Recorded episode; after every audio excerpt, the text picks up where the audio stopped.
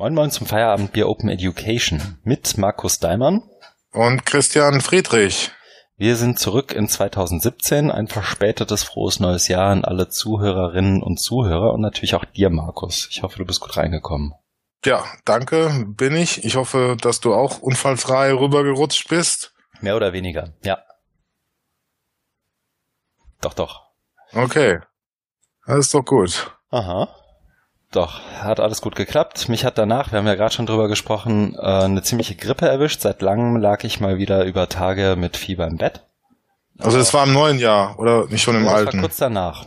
Ah ja. Kurz danach. Ich durfte noch Silvester feiern und dann kurz danach ähm, oh. lag ich im Bett. Dann ging das neue Jahr nicht so gut los für dich. Ja. Naja, so eine Grippe, ab und zu passiert sie halt mal. Ich darf jetzt nicht das, das Klischee der Männer mit Krankheiten weiter befeuern und. Nee, das machen wir nicht. nicht. Ich habe mir auch einen Neujahrsvorsatz genommen. Und zwar, mein Vorsatz für 2017 ist, ich werde viel mehr Feierabendbier trinken.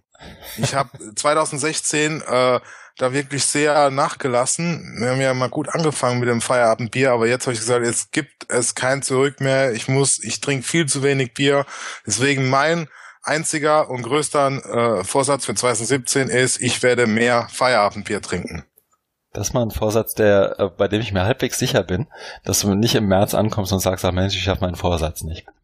Ich habe jetzt hier auch meinen mein, mein Dealer in Lübeck, ähm, also ein Geschäft, was das Bier meines Vertrauens verkauft und einen Kollegen, der mir auch anbietet, kästeweise, also kistenweise ähm, mit mir dahin zu fahren, weil ich ja kein Auto habe und flaschenweise ist ein bisschen ungünstig. Deswegen waren wir schon mal da und haben eine Kiste gekauft.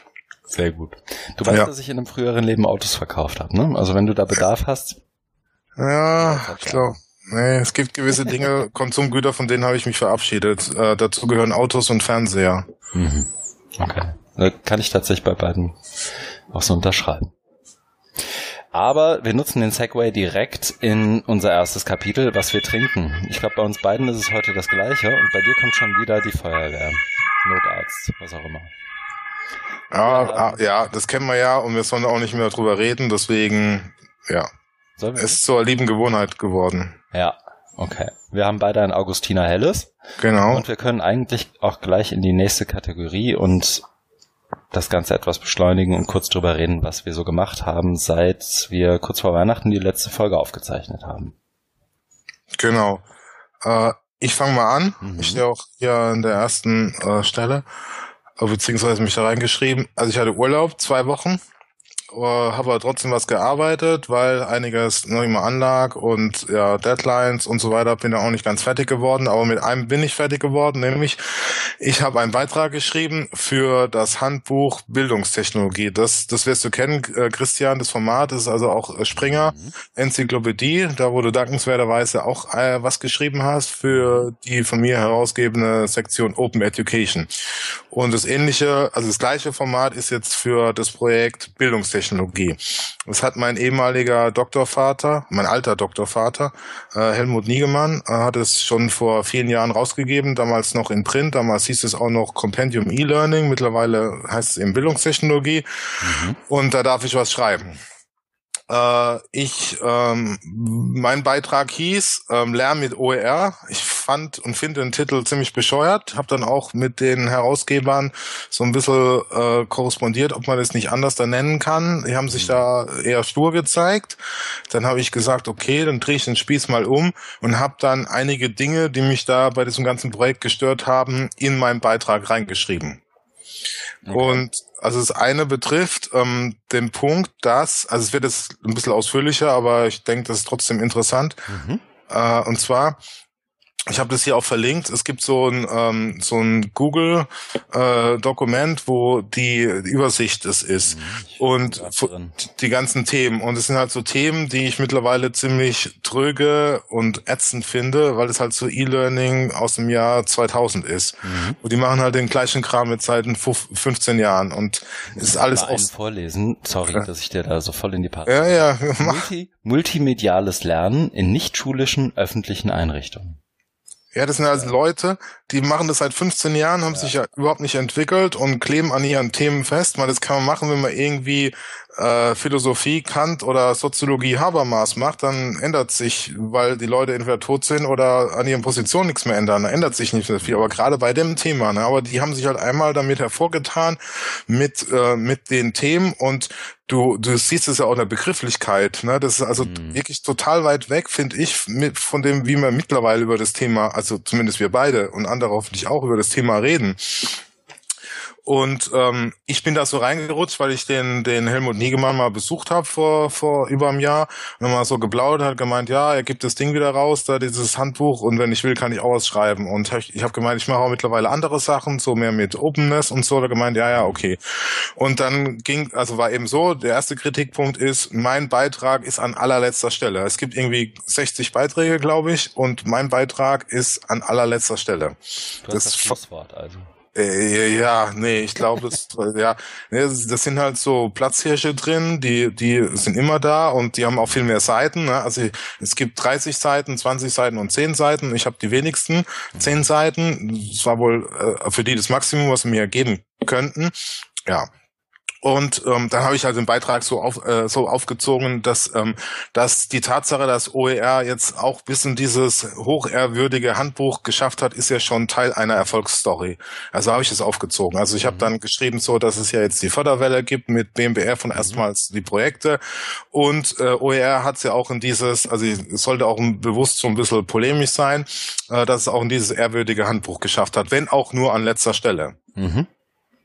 Und dann, weil mir, mir ist es dann immer klarer geworden, dass ich das wirklich total ätzend finde, wie die die Themen da aufziehen und wie die das behandeln, also alles auch so unpolitisch. Ich habe gesagt, ich kann das nicht und habe halt dann gleich, äh, hab dann halt nur äh, zweite These ist dann so oder Argument, ähm, das was ich jetzt hier schreibe, wird viele wahrscheinlich irritieren, äh, weil das Thema OER einfach komplexer ist und ähm, man das nicht so schubladenmäßig, wie die jetzt da mit dieser Übersicht das wohl haben wollten, einordnen kann. Mhm. Aber ich bitte doch im Sinne einer wissenschaftlichen Auseinandersetzung, also einer fairen Auseinandersetzung, man möge mir doch zumindest mal zuhören, äh, was ich da jetzt zu sagen habe. Weil ich dann wirklich raus, also ganz bewusst raus aus diesem Diskurs will und den gebrochen habe und die Darstellung, äh, glaube ich, ziemlich anders da aufgezogen habe. Ja. Mhm. Genau. Und also hab da, hab da auch so mein, also hab das genutzt, um auch meinen Frust, den ich da hatte, von der Seele zu schreiben. In diesen zehn Seiten, die man mir zugebilligt hat. Also waren die zehn Seiten wahrscheinlich relativ schnell gefüllt. Ja, ja, ja. Ich habe auch versucht, dann das auch, also wirklich auch zu begründen. Und mhm. jetzt bin ich, also es kommt ja der nächste, also es musste man ja bis 31.12. abgeben und der nächste Schritt ist dann, da kommen die Reviewer. Und diese Reviewer sind aber wiederum aus dem äh, Pool der renommierten Autorinnen und Autoren. Mhm. Und da kann ich mir schon vorstellen, was da, was da an, an Feedback kommt. Ne? Aber nee, das, das will ich einfach mal jetzt alles so durchziehen. Ja. Genau. Ich bin gerade noch über einen Titel gestolpert, den vielleicht noch dazu. Computerunterstützte kooperative Lernszenarien. Mm. Das, klingt, das klingt wie eine LAN-Party. ja, genau, Counter-Strike-Spiel oder. Ja, ja das, ist, also, die sind halt, also die haben halt, äh, die haben überhaupt kein politisches Bewusstsein und kein historisches, das ist mein Eindruck. Ja, die tun so, als, als, als würde die Zeit nicht weitergehen und äh, als ob es gewisse gesellschaftliche Debatten auch nicht gibt. Die machen halt ihr Thema, kleben da fest, beten das immer wieder runter von, von, von Adam bis Eva aber das kann man nicht mal. Eigentlich wäre erstmal die Chance zu sagen, okay, wir haben immer bisher die und die Themen gemacht. Jetzt holen wir vielleicht auch mal die ganzen Autoren zusammen und brechen das ganze Ding auf und machen mal was ganz Neues. Mhm. Aber die größte Neuerung ist ja, dass es jetzt nicht mehr gedruckt wird, in Print ver vertrieben wird für 200 Euro oder was ist, was der Schinken da kostet. Von den 200 Euro ich dann immer zwei Euro eingenommen habe. Ne? Also ich war ja mhm. da äh, auch Autor, das Ding hat sich ja ganz gut verkauft und habe dann einmal im Jahr meine Abrechnung von Springer gekriegt und dann am Anfang waren es was weiß ich 200 Euro, über die Jahre wurde es halt natürlich immer weniger. Ne? Mhm was, was man da als Autor, weil ich war ja nur einer von fünf Autoren. Ja. Und das wurde es nochmal gestaffelt, ne? noch weniger gekriegt, ja. Also die größte Neuerung ist wirklich, dass sie jetzt nicht mehr das Print machen, sondern online, aber natürlich closed, ne? über, über hinter einer Paywall. Genau, das hat mich bei meinem Beitrag auch schon ja. genervt. Deswegen ja. ist er jetzt für alle Interessierten trotz wieder laut, anders lautender Vereinbarungen bei Academia und so zu finden. Ja, das habe ich auch gemacht. Die, ähm, also nur um, wir müssen da uns jetzt nicht lange damit aufhalten, aber wenn kein politisches und kein historisches Bewusstsein da ist, was passiert denn dann in dem Einleitungskapitel, was ist Bildungstechnologie von Niegemann und Weinberger? Also wird da einfach beschrieben, guck mal, das ist Technologie und das ist Bildung und so führen wir das zusammen und ohne historischen und politischen Überblick, weil das kann man doch gar nicht voneinander trennen alles. Ja, die, die, die haben schon so, so ein bisschen historisch, aber dann wirklich nur so, äh, irgendwann gab's dann diese Lehrmaschinen, dann gab's die CBTs, die WBTs, dann gab's E-Learning, mhm. äh, aber dann hört's schon auf. Äh, weil das war, ist halt auch so biografisch. Ne? Das sind halt, also Niegemann ist ja jetzt auch schon in Ruhestand und ähm, das war halt zu so seiner, seiner Zeit, wo er aktiv war, wo es dann losging mit WWTs und, und E-Learning. Das, aber, also was mir halt total fehlt, ist wirklich sowas, äh, eine, eine politische Botschaft damit mit zu verbreiten und nicht einfach nur so, so äh, lexikonmäßiges runterzubeten, weil dafür ist das Thema einfach viel zu relevant. Genau. Na, und das ist, das ist ja auch das Ding, dass, dass diese Community es auch überhaupt nicht schafft, anschlussfähig zu sein an die Diskurse, die wir kennen von zum Beispiel Hochschulforum Digitalisierung. Ne? Also ich habe ja den, den Niegemann jetzt auch nochmal angeschrieben, äh, wegen, wegen des äh, Beitrags von Jörg Träger, wo er sagt, ja, hoffentlich kommen bald die Instructional Designer. Mhm. Ich weiß nicht, habe ich dir das schon erzählt? Nee. Ich habe nur den, ich habe den Instructional Designer Aufruf beim HFD gelesen. Genau. Und daraufhin habe ich dem Niegemann geschrieben, habe gemeint, guck mal hier, die haben jetzt auch Instructional Design entdeckt, was der Niegemann seit mhm. gefühlt 30 Jahren macht. Mhm. Aber dann, das war auch wieder so bezeichnend für diese, für diese ganze Abgeschiedenheit und, und Unverbundenheit, weil der Niegemann hat dann gemeint, ja, äh, danke, äh, interessant, er wird dem Herrn Träger äh, nach Weihnachten und Neujahr äh, mal schreiben. Und daraus habe ich schon gelesen, nee, äh, vergiss es, ne? Also der hat es äh, überhaupt nicht verstanden, was da, was da überhaupt gerade abläuft, ne? Mhm. Und, und, und diese Haltung, ja, ich als renommierter und irre, wie heißt das dann, emeritierter Professor schreibe dann dem Herrn Träger mal eine E-Mail, lieber Herr Träger, Instructional Design gibt's schon seit äh, 200 Jahren. Also ja also Wenn gefühlt. Eigentlich auch Themenpate sonst wo werden könnte, um. Ja, eben, also das, was ich damit sagen will, dass sie das überhaupt nicht mitkriegen, was da mhm. passiert. Und das ist einfach, das ist für mich das total Erschreckende, ne? Da, da werden ne, auch Dinge, was ja. du auch vorgelesen hast mit den Themen äh, für schulisches oder außerschulisches Lernen. Meine, das sind ja Themen, die haben Relevanz, aber die kriegen einfach überhaupt nichts mit, was gerade bei uns so passiert. Ja, aber das ist ja nicht das erste Mal, dass irgendwie Leute, die ewig in, ewig in der Praxis sind, verheiratet sind mit dem, was sie irgendwann mal in den ersten fünf oder zehn Jahren ihrer Karriere aufgebaut und erarbeitet haben. Ne? Danach wird das irgendwie der Elfenbeinturm, der geschützt wird und dann ja. kann man da siehe Springer, Tantiemen und was auch immer, irgendwie auch ein ganz gutes Leben haben. Also jetzt nicht von den Tantiemen, aber ich glaube, zu seiner Zeit als Prof lief das ganz gut. Ja, es muss wohl so sein. Ich merke halt immer bei mir, dass es für mich halt überhaupt kein Modell ist, weil es sind einfach Themen, die mich interessieren. Und wenn ich dann von woanders da höre, dass dann Wörter wie Instructional Design in den Mund genommen werden, dann höre ich erstmal hin, höre es mir an und versuche mich auch einzumischen. Darum geht's ja. Ne? Also was mir halt immer komplett fehlt, ist, dass diese Community sich einmischen und dass, dass da nicht äh, ganz wenige aus meiner Riege Erziehungswissenschaftler auftauchen und mal Trägers und Konsorten Paroli bieten. Das machen die einfach nicht. Und das finde ich, ja, aber du hast vollkommen recht, es ist so, aber ich merke halt immer an mir, dass es genau das Gegenteil ist von dem, was ich will. Was ja auch daran liegt, glaube ich, und das ist wieder so ein Stück weit, wir hatten das ja in vor x Folgen mal, haben wir über Polarisierung und sowas gesprochen, dass sich ja auch ein ganzer Haufen der Leute auch nicht ganz zu Unrecht, also ich kenne ja auch so ein paar Erziehungswissenschaftler und Pädagogen, ähm, die sind einfach von der Art, die sind komplett anders sozialisiert, die, die ja. kommen auf so eine Konferenz und sind sehr viel bedachter und vorsichtiger und äh, nehmen gern mal wirklich auf einer inhaltlichen Ebene ihre Sachen auseinander und denken in Denkschulen und was auch immer. Ja. Und damit kriegst du natürlich die Leute, die beim HFD rumlaufen, nur zum Teil. Ne? Also ja. da macht man sich beim HFD lieber mal mit ähm, hinterm äh, so zumindest hinter der nächsten Ecke dann irgendwie über die Leute und deren Gehabe irgendwie lustig, weil das weil da einfach zwei Welten aufeinander prallen und dann bestätigt mhm. man sich nur in der gegenseitigen Ablehnung. Ja, ist richtig. Ja. Aber gut, wir haben jetzt genug Werbung gemacht für das ja. Bildungstechnologie. Link in den Show Notes. Genau, ich werde ähm, mir erlauben, äh, in diesem Podcast auch weiter darüber zu berichten, weil äh, ich würde es gerne als äh, Podium, nee, wie heißt es, als Medium nehmen, um darüber äh, als Plattform, genau, weil Plattform. das, das geht ja jetzt weiter. Ne? Ich kriege dann die Reviews und mhm. dann bin ich mal gespannt, was die sagen. Das würde ich gerne auch öffentlich machen. Ich glaube, das glaube ich auch nicht. Also ich finde es interessant und das ist erstmal die, die erste Hürde, die du nehmen musst. Und ob es der Rest ja. interessant findet, kriegen wir dann ja mit. Ja, es ist einfach. Dazu gerne. Genau, es ist, ist einfach ähm, äh, repräsentativ, denke ich, wie, wie ein Diskurs. Also mir geht es natürlich nicht um meinen Beitrag, das ist ja klar, sondern es geht um darum, das exemplarisch zu nehmen, prototypisch, wie, wie man mit, mit so Themen umgeht, die, die jetzt quer liegen, OER. Mhm. Ja, genau. Ne, ist doch super. Nee, halt das auf dem Schirm und dann ja. gucken wir mal, was der Reviewer sagt. Oder die. Genau. Genau. Dann warst du noch, nee, du warst noch nicht, aber du hast das Interview schon gegeben. Ja, genau. Also Zeitung, alles ja, für den Fame, der Daimann. Ja, so ist er.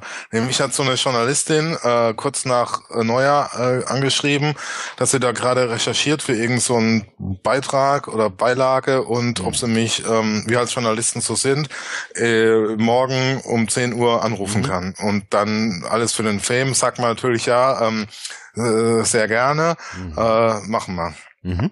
Und dann haben wir das auch gemacht, haben da eine, eine halbe oder dreiviertel Stunde ganz nett geplaudert, ja. Mhm. Ja, aber ja, ich, bisher habe ich auch noch nichts mehr gehört. Vielleicht habe ich zu viel Mist erzählt, weil die hat dann gemeint, ich schicke mir dann noch irgendwie Zitate zu oder, auch den ganzen Beitrag, aber manchmal haben die auch ein bisschen Vorlauf, deswegen äh, kann ich dazu jetzt leider auch nichts sagen, was da jetzt rausgekommen ist. Ich weiß noch, mir ist das einmal in dem Interview noch zu Zeiten im Studium passiert mit der Süddeutschen Zeitung. Da war ich eigentlich schon fertig mit dem Interview und off the record. Wir hatten das, glaube ich, sogar im Telefonat gesagt und waren so ganz formell. Übrigens, ab jetzt reden wir nur noch fünf Minuten so über den Hintergrund und so. Und genau der, die fünf Minuten tauchten dann tatsächlich in der Zeitung auf. Sehr gut. Also ich war mächtig stinkig und, glaube ich, den Ärger mit das ein oder zwei Feierabendbieren runtergespült, dass die äh, Journalistin da tatsächlich entgegen jeder Art hm. Absprache gehandelt hat. Hm. Okay, aber weißt du, was rauskommt? Nee, nee, nee, keine Ahnung. Du hörst sicher davon? Ja, ja, ich habe ich hab ja drum ich habe ja drum gebeten, man möge mir da was schicken. Mhm. Das hat sie mir auch zugesichert. Na dann. Sehr gut. Irgendein Praktikant darf was nach Lübeck schicken. Hospitant. Nee, ich glaube, das macht die selber, die ist irgendwie freiberuflich. Ah, gucken wir mal. Die ist selber ihr eigener Hospitant oder eigener Sklave. okay. Ja, bei mir war es weniger spannend. Ich habe, wie schon erzählt, in, im Delirium gelegen mit meiner Grippe. Hab ähm, direkt nach meinem Delirium einen relativ unvorbereiteten, aber deswegen nicht viel, also ich habe es als ganz okay empfunden, einen kleinen Workshop zu Urheberrecht und Creative Commons, ähm, ich glaube, ich habe es genannt, veröffentlichen im Netz trotz Urheberrecht mhm. kurzen Vortrag und Workshop gegeben mit dem, in dem Seminar, das ich ähm, mit den Flüchtlingen und Studis von der Uni Hamburg mache, also wo ich mitmache. Ähm, und witzig, das muss ich tatsächlich auch, ich bin noch nicht dazu gekommen, dazu auch mal was schreiben. Nach meinen äh, 40 Minuten, 30, 40 Minuten Vortrag, um, um sozusagen ins Thema einzuführen, und ein paar Hin- und Herfragereien hatten tatsächlich alle gedacht, die Default-Lösung sei, dass alles Creative Commons lizenziert ist und nicht andersrum. Obwohl ich es mehrfach so gesagt habe. Mhm. Und ich fand irgendwie den Widerspruch ähm, ganz schön, dass ich zwar mehrfach sage, übrigens per Default ist alles urheberrechtlich geschützt. Ähm, Ach so, und man hat gedacht, das wäre genau umgekehrt. Gedacht, das andersrum, ja. weil Creative ja. Commons so viel Sinn ergibt. Also ich war ein bisschen, ja. okay.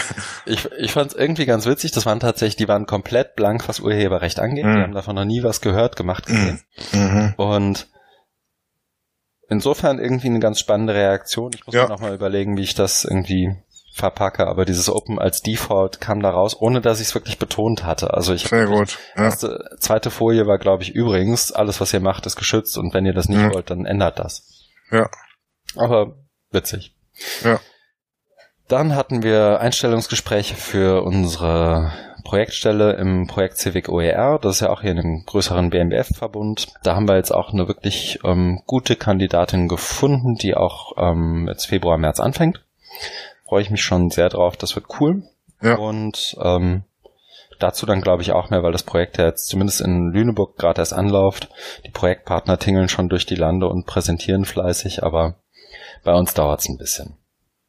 Und was uns beide noch betrifft und irgendwie ganz nett ist, unsere Einreichung zusammen mit Kate Green zur OER 17 Politics of Open in London Anfang April ist angenommen worden. Da müssen wir uns bald mal überlegen, wie wir den Workshop da tatsächlich gestalten. Mhm. Ähm, aber das ist eigentlich ganz gut. Ich hatte schon so ein bisschen Bammel, dass das nicht mehr durchgeht, aber Hm. Irgendwer hat dann doch noch auf den richtigen Knopf gedrückt. Hm. Ja, das war's bei mir so. Hast du Feedback bekommen eigentlich? Mm, nee. Hm. Na gut. Ich auch nicht. Ich glaube, wir haben, ich weiß gar nicht, haben wir beim letzten Mal erzählt, dass wir uns haben ein wenig coachen lassen von Tine Nowak? Hm, weiß ich gar nicht, aber wir können es gerne nochmal erwähnen und äh, danke an Tine mhm. ähm, sagen. Genau, das ist irgendwie in meiner Grippe liegen geblieben. Wir wollten ja eigentlich den Workflow komplett umstellen, wie wir aufzeichnen und was wir da so machen. Aber Tina hat sich dankenswerterweise die Zeit genommen und uns mal eine Stunde, eineinhalb ähm, ein paar Hinweise gegeben. Und ich glaube, das Feedback da war, solange die Audioqualität nicht besser wird, höre ich euch nicht zu. ich, was komplett nachvollziehbar ist. Ich bewundere jeden, der uns trotz der Audioqualität zuhört. Ähm, und gebetsmühlenartig geloben wir Besserung. Und schauen wir mal, wenn ich das alles hintereinander kriege. Aber ich glaube, dann können wir jetzt direkt einsteigen in die Lektüre. Wir haben diesmal nicht unterteilt nach ähm, Kapiteln, ähm, Surveillance und was nicht Surveillance ist, weil es mhm. ein Stück weit alles miteinander zusammenhängt, ist mein Eindruck. Was genau, das fand ich auch ganz. Ja, äh, ja, ich fand es ganz, ganz spannend, mhm. weil ähm, ich habe auch äh, erstmal ein paar Sachen rein und dann von dir das mhm. gesehen und dann haben sich da wirklich äh, Verbindungen mhm. aufgetan. Also so ein Schwerpunkt genau ist Literacy, äh, aber als Reaktion auf das, was man jetzt äh, postfaktisch oder post-truth mhm. nennt. Wie gehen wir damit um? Also da, da kreisen, glaube ich, alle Artikel mehr oder weniger. Fast alle. Also ich habe eins, ja, zwei. Ich habe am Ende noch, das direkt, wer zum, bis zum Ende zuhört, kriegt noch den Syllabus Calling Bullshit in the Age of Big Data. Ähm, ich finde es ein klasse Format und ich bin ja. immer noch am überlegen, wie man das tatsächlich auch mal als Online-Kurs hintereinander kriegt. Wer bis zum Ende zuhört, kriegt das noch als Bonus. Aber unser erster Artikel, den hast du reingetan von. Dana Boyd. Ja. Did Media Literacy Backfire? auf ähm, ihrem Blog. Ja, genau. Das sieht nach ihrem Blog aus. Mhm. Magst du vielleicht kurz umreißen, worum es geht? Also ich habe es auch gelesen, können es auch zusammen versuchen. Ist ja, ich fand es beim Lesen, sie hat es gut erklärt, aber so es in zwei Sätzen wiederzugeben, ist gar nicht so einfach, ne?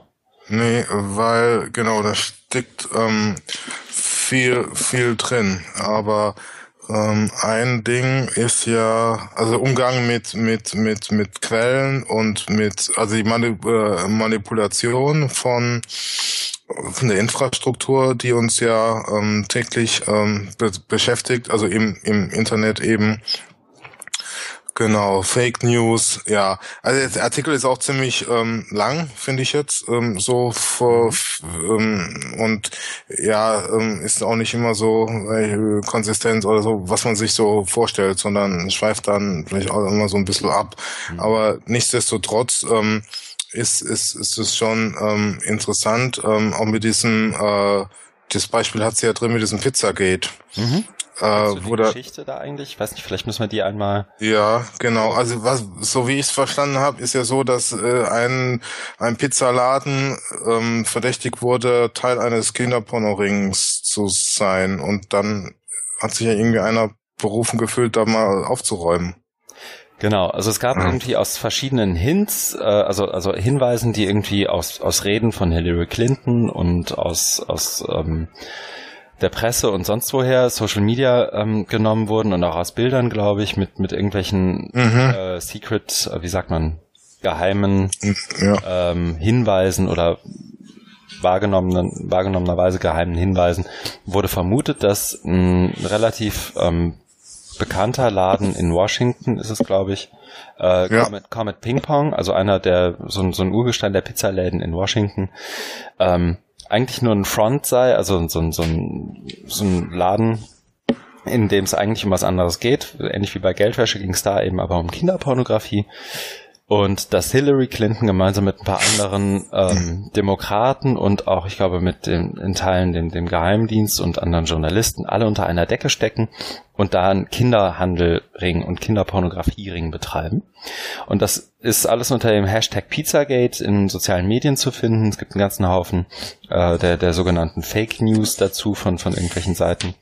Und irgendwann nach das, das ist bis, bis dahin ist eigentlich nicht weiter ungewöhnlich. Bis dahin ist es nichts anderes als der, der Papst hat gesagt, dass er ähm, Trump endorsed als, als Präsident. Das eigentlich ungewöhnliche ist, dass irgendwann drei, vier, fünf Tage später ähm, ein äh, Amerikaner in diesen Pizzaladen reingegangen ist mit einer Waffe und mal gucken wollte, ob da wirklich Kinder gehandelt werden, weil die Polizei tut ja nichts und diese News sozusagen mhm. überprüfen möchte. Und darum geht's. Also Distrust mhm. of Media Sources. Ja. Und also vielleicht noch als Anmerkung, ich, ich weiß noch, wie ich das, das erste Mal gehört habe bei Reply All in einem Podcast, wo es darum ging, aber eben auch bei Audrey Waters in dem Tech Gypsies Podcast. Und so als Randnotiz, der Typ ist deswegen noch am Leben, weil er weiß war wohl. Weiß mhm. männlich und nicht irgendwie ähm, und eben mit seiner Waffe in dem Pizzaladen dann irgendwie festgenommen wurde, anstatt ihn zu erschießen. Die dazu kommt aber noch, dass ähm, sie sozusagen die Parallele aufzieht und ein Stück weit kann man ihr, glaube ich, auch folgen, dass sie als Advokatin von Digital Literacy über die letzten 10, 15 Jahre das Gefühl hat, was falsch gemacht zu haben. Mhm. Leute dazu zu erziehen, keine ja. Nachrichtenquelle mehr blind zu vertrauen, sondern ja. alles zu hinterfragen und alles ähm, alles zu überprüfen und bei allem kritisch zu sein und dann letztendlich und das ist ja jetzt auch nichts Neues, gerade in diesem Fake News Ding, dem zu trauen, was die eigene Meinung irgendwie wieder bestätigt, ist dann irgendwie die, die Konsequenz. Da kommt auch gleich noch ein Artikel, den ich wahnsinnig gut finde zu dem Thema von Mike Caulfield, ähm, dass der jemand eigentlich so gehandelt hat, als sei er digitally literate, nämlich, jetzt mal abgesehen von der Waffe, der ist in den Laden rein und wollte mal gucken, was los ist. Der wollte mal gucken, ob an Pizzagate was dran ist. Ja, hat gesagt, wo, wo kann ich es am besten überprüfen? An der Quelle, also im Pizzaladen. Genau. genau. Also der hat sich, wie man es machen soll, Recherche, mh, wo es kaum mit Ping-Pong ins Auto gesetzt hingefahren und nachgeguckt. Der war also eigentlich nach der Digital Literacy Geschichte erstmal paar Komponenten ganz bewusst rausgenommen. Digitally literate, so argumentiert sie. Also müssen wir doch irgendwas falsch gemacht haben mit dem ganzen Digital Literacy Thema. Das nutzt sie ja, sozusagen als Beispiel und Startpunkt. Für genau, aber ähm, äh, äh, der Punkt ist ja auch, dass ähm, man ja sagt bei ähm, Digital Literacy, man soll verschiedene Quellen sich angucken. Mhm. Das hat er auch gemacht, was, was, mhm. was glaube ich zu der, zu den Zeiten, wo diese ähm, Konzepte äh, Medienkompetenz, Digital Literacy aufkam, kein Mensch bedacht hat oder auch bedenken konnte, ist, dass es ja sowas gibt wie äh, Filterblase und und ähm, gezielte Manipulation äh, von, von von oder gezielte Manipulation als Fake News und die dann verbreiten auf ähm, ganz bestimmte Weise mit bestimmten Methoden, so dass sie dann viral gehen und Facebook und so weiter. Das heißt, du guckst dir schon verschiedene Artikel an und in jedem steht drin, Pizza äh, Pizzaladen ist ähm, Tarnung für Kinderpornoring. Dann, genau. dann, und dann sagst du, okay, ich lese jetzt hier nicht nur Russia Today oder irgend so ein obskures äh, Blog, sondern ich habe hier vier, fünf, sechs Quellen, allem steht drin, äh, da ist, äh, da muss was dran sein. Hm. Jetzt springe ich aber tatsächlich mal zu einer Quelle, die wir eigentlich erst zum Schluss haben. Ich habe es eben schon gesagt, dem Artikel von Mike Caulfield ähm, mit dem Titel, und der ist schon ein Stück weit na, älter, 19. Dezember ähm, den auf seinem eigenen Blog gepostet hat, Yes, Digital Literacy, but which one? Und nur um einen Punkt mhm. klar zu machen. Der Caulfield nennt dann wahnsinnig viele Beispiele mhm. von verschiedenen Fake News Seiten und Fake Seiten, beziehungsweise vielleicht müssen wir über den Begriff Fake News auch nochmal nachdenken, aber ich bleib jetzt mal so in dem Jargon und zeigt verschiedene Screenshots von Seiten und zeigt, dass jemand, der nicht ein Stück weit Fachexpertise hat in einem bestimmten Feld, also zum Beispiel ich sag's jetzt mal, Kinderpornografie oder ähm, jetzt Caulfield ne, hat hier ein paar Beispiele ähm, oder ich fand's witzig, ich habe es schon mal gehört, kennst du das Tree Octopus Problem? Mm, nee, habe ich auch nur da gelesen. Das ist eine, eine Webseite, zu, die, die geschaffen wurde zur Rettung des Tree Octopus, also des Baumoktopus, und da ist einfach mit Photoshop ein Oktopus in eine Tanne reingesetzt. Und das ist eine, ähm, und, und die, die Website hat das Ziel, möglichst irgendwie Unterstützung zu sammeln für die Endangered Species, also die, die ähm, ähm, wie sagt, die, die bedrohte Tierart des Tree Octopus, des Baumoktopus, und man soll doch da bitte was machen und das teilen. Und so verbreitet sich das dann. Und was den Leuten fehlt, ist nicht die eine Seite von der anderen zu unterscheiden oder es zu, zu korrigieren, ähm, also das fehlt denen auch, aber was denen auch fehlt, ist sozusagen ein gewisses Domain Knowledge, also so ein, ja. so ein gewisses Fachwissen, um zu wissen, dass es einfach in der Evolution niemals passiert wäre, dass ein Oktopus genauso unter Wasser wie über Wasser aussieht, wenn es ihn dann schon über Wasser gibt, und dass der dann genauso im Baum lebt, wie er sonst irgendwo im Korallenriff lebt. Ja. Und dass so eben so Sachen zustande kommen, sprich, dass derjenige, der da mit einer Waffe in Comet äh, Ping Pong reingelaufen ist, ähm, sozusagen der Tree Octopus Fallacy verfallen ist, sprich, ähm, auf genau den falschen Seiten geguckt hat, ohne zu wissen, was, was unterscheidet jetzt eine gute Seite von der schlechten Seite und mit gut meine ich fact-checked und, und irgendwie ähm, vertrauenswert äh, gegen, gegen eine andere Seite. Also auch sowas wie zum Beispiel meinen Wikipedia-Log zu gucken, wann ist was wie geändert worden und so weiter. Also er hat da super viele gute Beispiele. Ja. Und das nur als sozusagen Einschub jetzt schon, weil es uns, glaube ich, hier in der Diskussion hilft, um zu verstehen, worauf Dana Boyd hier hinaus will. Ähm, und gerade vor dem Hintergrund Fake News, immer noch in Anführungsstrichen, ähm, die, die auch die Ironie beschreibt, dass die Leute ja auch tatsächlich, also auch Leute wie wir nicht ganz unschuldig sind, wenn wir eben sowas teilen, um darauf hinzuweisen, dass es falsch ist, weil dadurch es ja dann doch wiederum in unseren Filterblasen wiederum auch verstärkt vorkommt. Also die, die, sie hat das Beispiel, die, die Nachricht, dass der Papst Trump als Präsident endorst, wäre niemals so groß gewesen, wenn nicht die ganzen Leute, die mhm. versuchen, das aufzuklären, den, genau den Link immer weiter durch soziale Netz pusten und damit letztendlich überhaupt erst äh, Facebook und, und, vor allem Facebook genau. eigentlich ähm, sozusagen signalisieren, dass hier ist lesenswert, teilt das mal ja. und das dann natürlich in jedermanns Timeline irgendwie auftaucht. Genau. Ja. Also auch, auch da Media Literacy zu gucken, was teile ich, was teile ich nicht und so weiter. Hm. Deswegen eine schöne Ergänzung der Artikel von Mike Caulfield, weil ähm, ich glaube, Dana Boyd hat es mit diesem Schwerpunkt auf Wissen gar nicht so drin. Mhm. Oder? Die, Miss, ja, ne? Ist, ja. Äh, Dana Boyd, also auch wenn sie ja sonst echt clever ist und immer lesenswert ist, da glaube ich am Ende hier so ein bisschen ratlos. Und fängt auch den letzten Paragraphen an mit The path forward is hazy. Also für uns ist alles ein bisschen neblig und wir wissen nicht genau wohin. Mhm. Und es ist nicht Social Media, es ist auch nicht, und ich glaube, das sagt sie auch, aber die, die Argumente verschwimmen bei mir auch so ein bisschen. Mhm. Ähm, es ist, die Lösung ist jetzt nicht ein Fact-Checking-Büro, wie es jetzt hier das Korrektiv.org für Facebook geworden ist, mhm. ähm, einzurichten, sondern irgendwie was anders zu tun. Und Mike Caulfield liefert zumindest dann auch in seinem Beitrag eine Antwort, wie er, was er sich vorstellt. Also er mhm. hat verschiedene Modelle Digital Literacy, er hat am Ende eine Idee, was man dann machen könnte. Und ähm, sie, sie hat so ein bisschen doch das ratlose Argument am Ende. Media literacy asks people to raise questions and be wary of information that they're receiving. People mhm. are. Unfortunately, that's exactly why we're talking past one another. Also wir verstehen uns nicht, weil wir eben äh, misstrauisch gegenüber Informationen sind, die bei uns reinfliegt und dann eben doch die nehmen, die ähm, und das ist jetzt meine Ergänzung, dann eben doch die nehmen, die in unser Denkmuster irgendwie reinpasst. Mhm. Und da ist Mike Caulfield ein ganzes Stück konkreter. Ich weiß nicht, vielleicht nehmen wir den Artikel jetzt einfach uns direkt zur Brust. Ähm, ja, klar, passt ja. Indem er am Ende dann eben auch vorschlägt, ähm, Sekunde, jetzt muss ich einmal springen. Indem er dann auch vorschlägt, ähm, oder zwei, letztendlich zwei Modelle vergleicht, nämlich das CRAB-Modell und das, ich glaube, es war auch ein anderes Akronym noch, Sekunde, das RADCAP-Modell, ähm, das letztendlich zur Evaluation von, von Medien und Informationen genutzt wird, Relevancy, Appropriateness, Detail, Currency, Authority, Bias. Und das vergleicht mit dem CRAP-Modell, also CRAP, Currency, Relevance, Authority, Accuracy, Purpose. Und ich glaube, es macht jetzt keinen Sinn, dass wir auf die einzelnen eingehen, mhm. am Rand eine Rolle spielen, aber mhm. sehr gut erklärt im Artikel.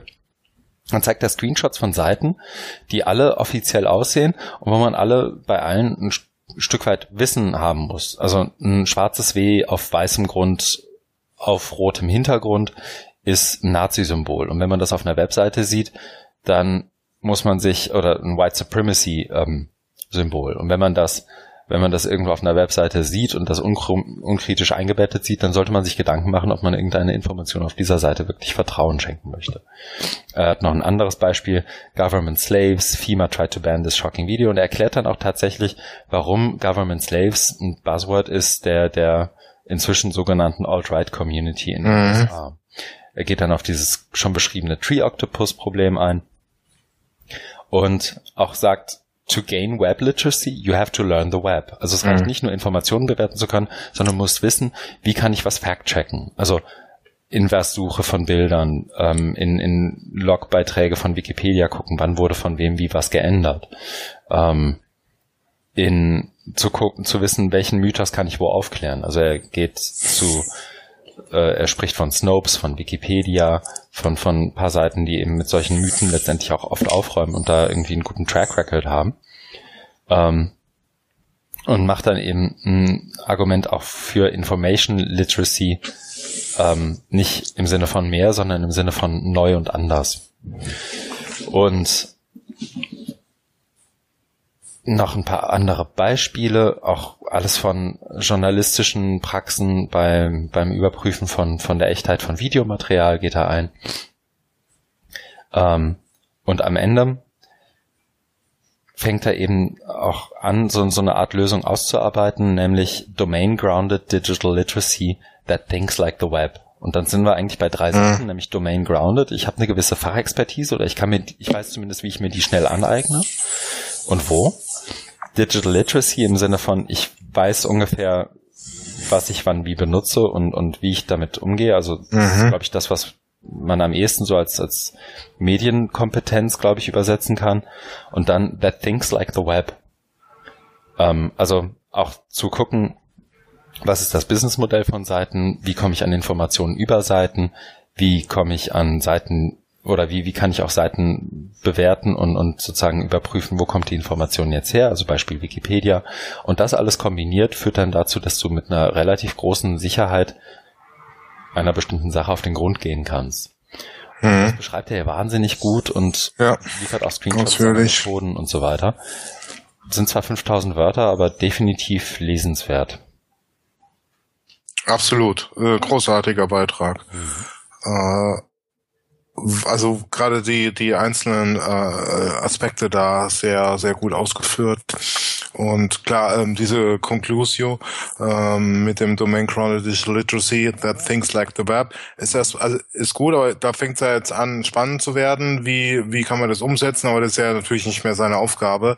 Mhm. äh, das ist klar aber ich glaube auch, also es ist schon schon überzeugend, äh, weil ähm, das, äh, was mir da gefällt, ist, dass es ähm, auch wieder diesen Wissensbezug stark macht, ähm, dass man eben dieses dem Domain-Grounded ähm, Knowledge braucht.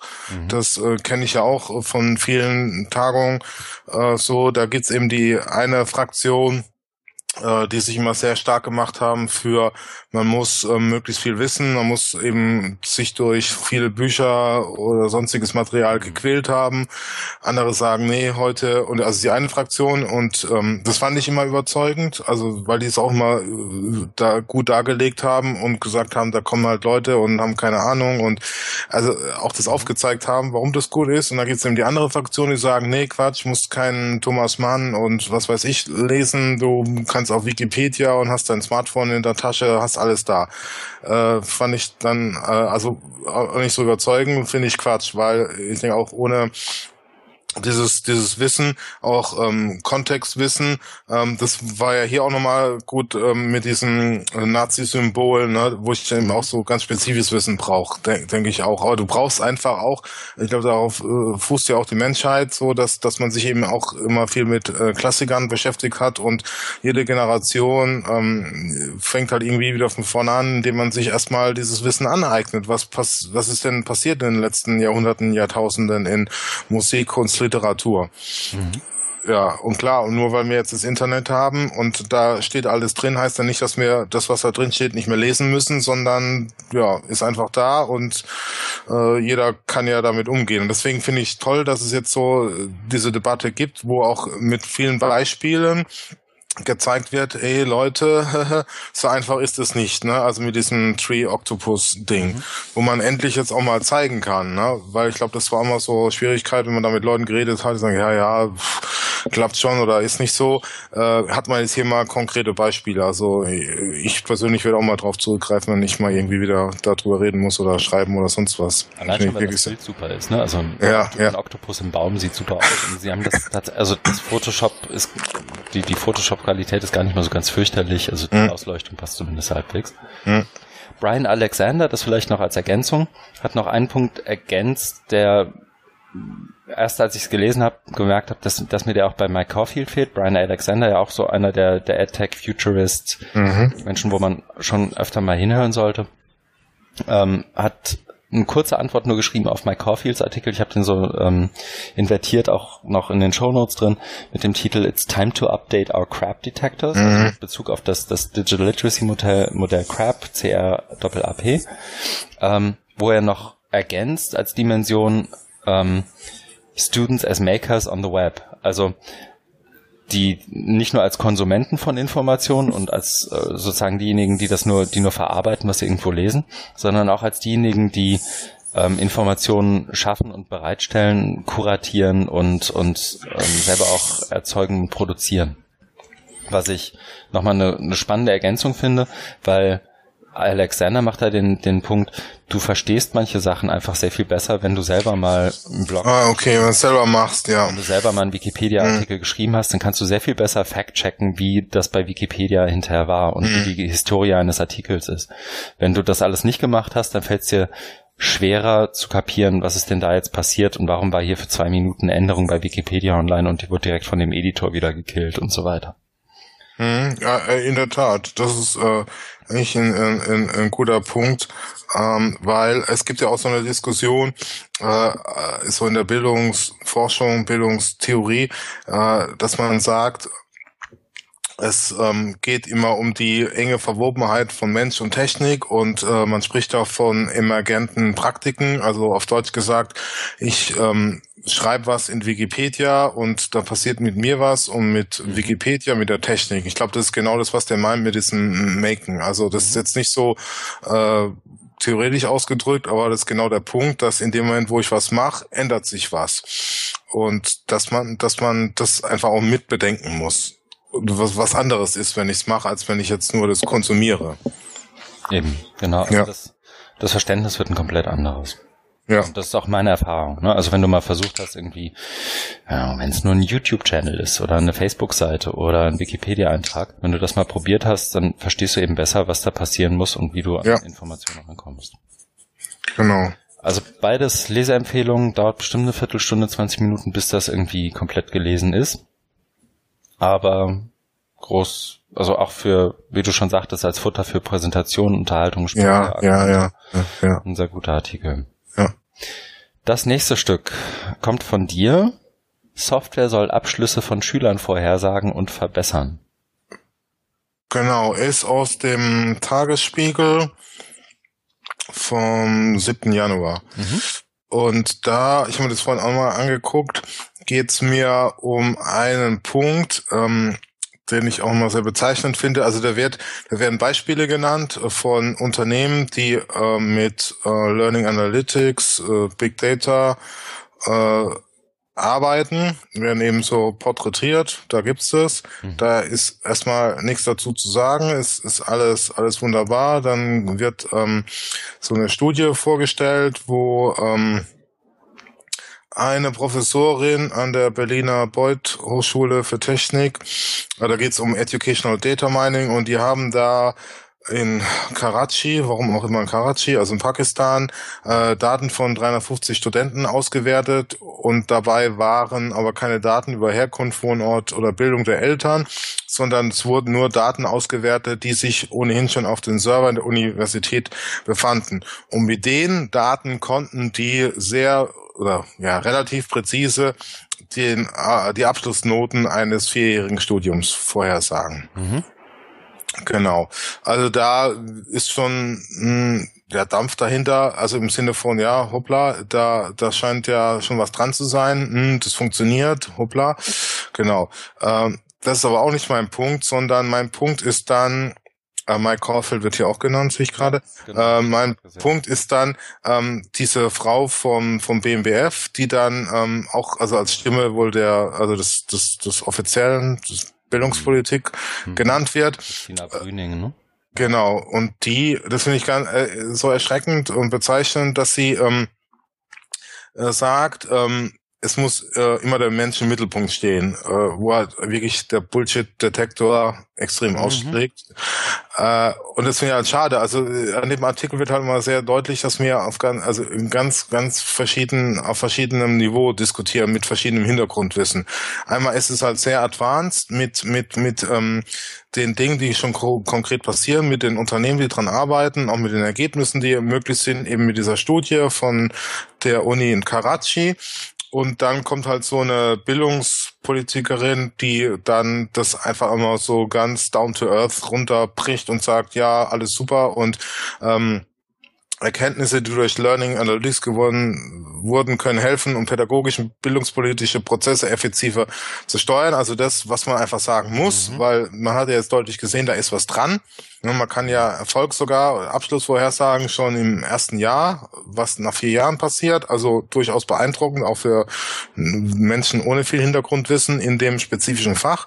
Und dann sagt sie dann, aber es ist klar, der Mensch muss im Mittelpunkt stehen. Und das, das also. spricht sich doch. Ja, genau, das widerspricht sich und es ist, also es fällt halt komplett aus dem Rahmen. Also man, es ist halt überhaupt keine zusammenhängende Debatte. Das ist mhm. äh, mein Problem, weil äh, das sind halt Themen, die uns alle angehen, die uns alle mal betreffen werden. Ähm, Kinder, die in die Schule gehen, äh, Erwachsene, die äh, an der Uni lernen oder im Betrieb, Weiterbildung, werden dann mhm. durch so Systeme geschleust, gefüttert. Und wenn dann nur so ein paar highly advanced, sophisticated äh, Startups da wissen, was los ist und ein paar Bildungsforscher, dann ist es einfach zu wenig. Und wenn, wenn das Einzige, was dann so eine Bildungspolitikerin sagt, der Mensch muss im Mittelpunkt stehen, dann gute Nacht. Also ja, ist, dann ist da ein bisschen Nachholbedarf. Das ist eine programmatische Marginalisierung von denen, die nicht hinterherkommen. Ja. Also das ist mhm. nichts anderes ist das und da kann Christina Brüning äh, noch so oft sagen, dass der Mensch im Mittelpunkt stehen muss, solange die nicht kapiert, was sie da fördert, brauchen wir da gar nicht drüber reden.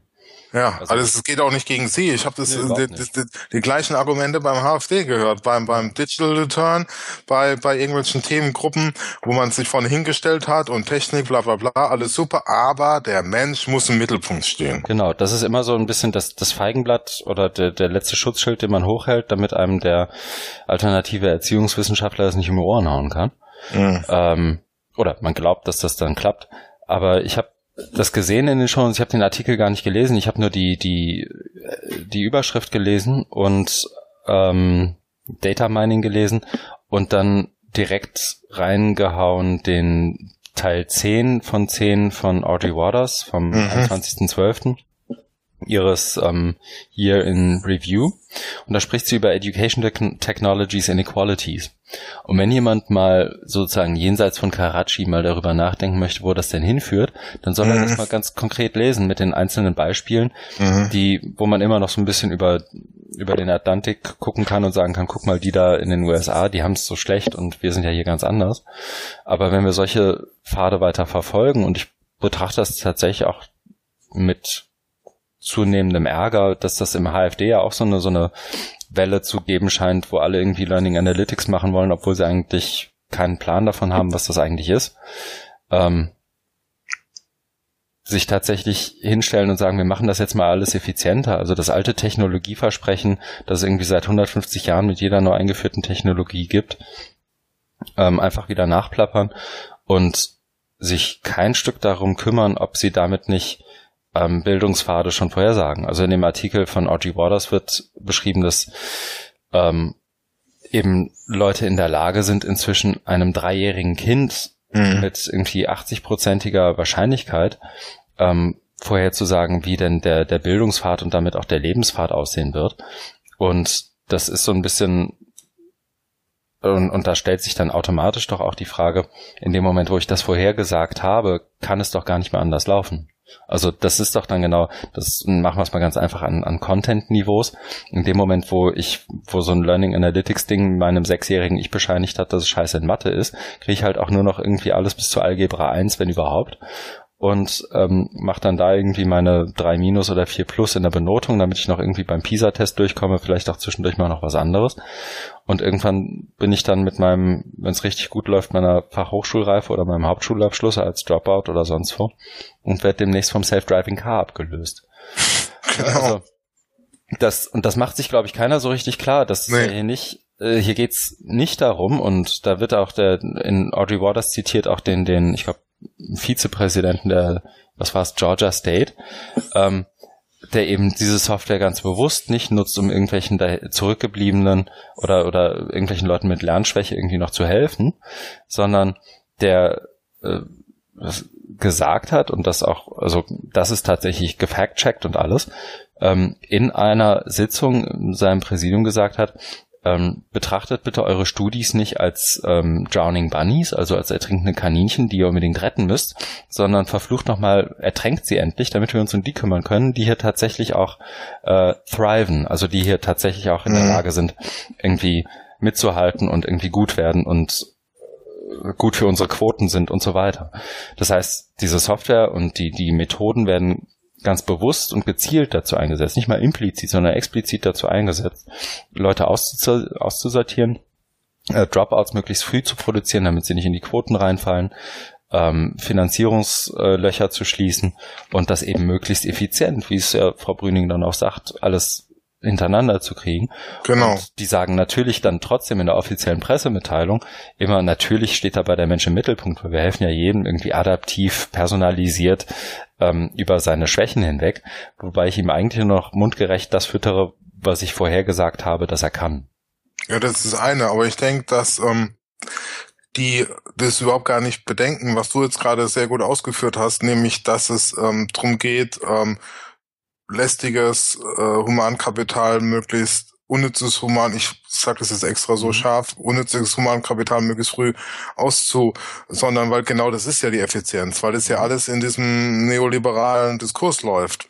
Und den bedient sie ja dann auch oder beziehungsweise den äh, nennt sie nicht so oder, oder macht er hier gar keinen Kommentar im Sinne von, es kann auch ge genutzt werden, um Lernschwächeren zu helfen. Mhm. Das heißt ja zwar der Mensch und der Mensch, was heißt das? Sind das alle Menschen oder nur die, die gut mitkommen?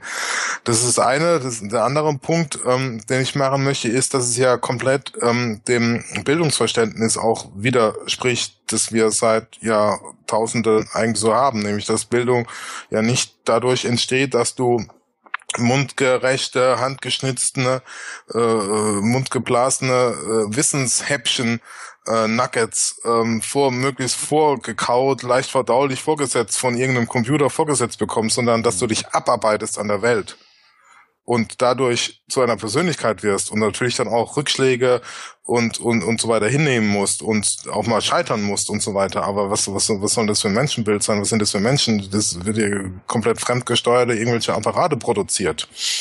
Hm. Also da fehlt ja auch jede, jedes kritische Denken dann, wenn alles, wenn alles da nur noch äh, genau jetzt äh, getargetet, adaptiv und so weiter vor dem vorgelegt wird. Ja, und das ist halt, also und ich verstehe, dass nicht jeder in allem Experten sein will. Und ich will mich auch gar nicht auf jetzt in dem Fall Christina Brüning einschießen. Ne? Also das ist überhaupt nicht mein, mein Ding. Ich habe gerade mal parallel gegoogelt, die ist 2014 als Referentin im BMBF irgendwie angestellt worden. Ähm, läuft offiziell im BMBF als Pressereferentin. Die muss keine mhm. Fachexpertise in genau dem Thema haben. Mhm.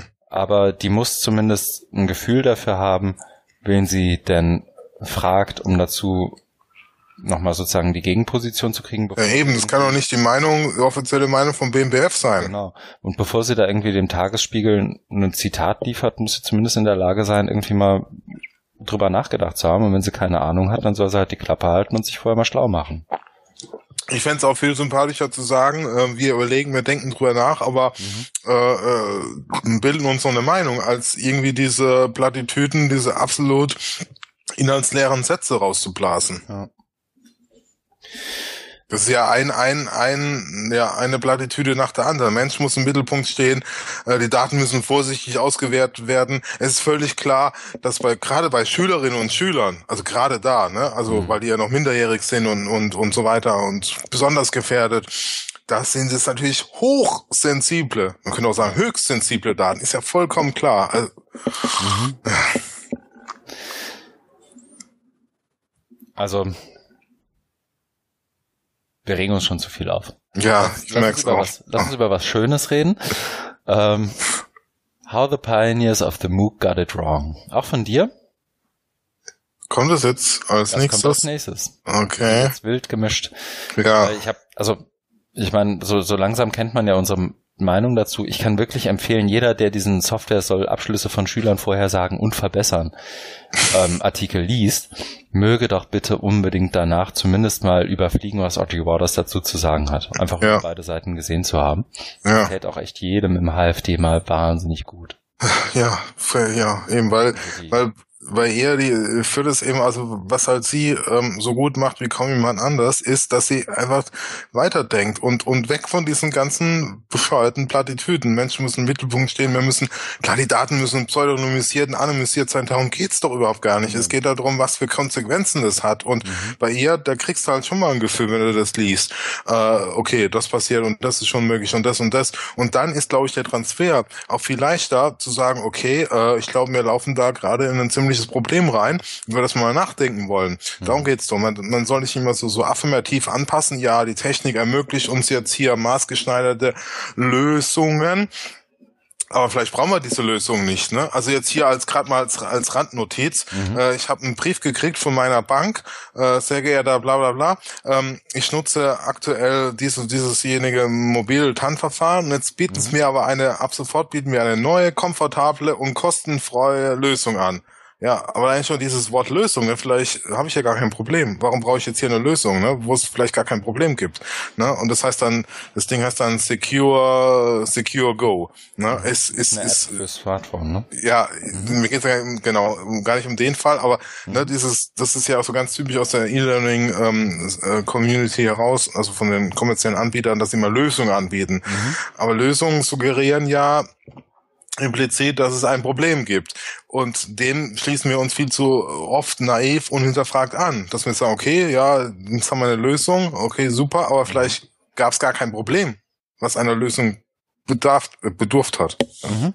Genau, ja. und das ist so ein Stück weit halt immer aus den, den Elevator-Pitches irgendwelcher Ach, naja. Ähm, da wird auch immer von, von der Lösung gesprochen und man, man macht das genau. mal und ich habe ja nichts gegen Lösungen, aber mir fehlt also, dass man mal drüber nachdenkt. Und da ist doch auch die Bildungspolitik mal aufgefordert, sich mal die Dinger mal äh, genau anzugucken, mal zu experimentieren, damit rumzuspielen und, und mal kritische Beiträge dazu zu lesen.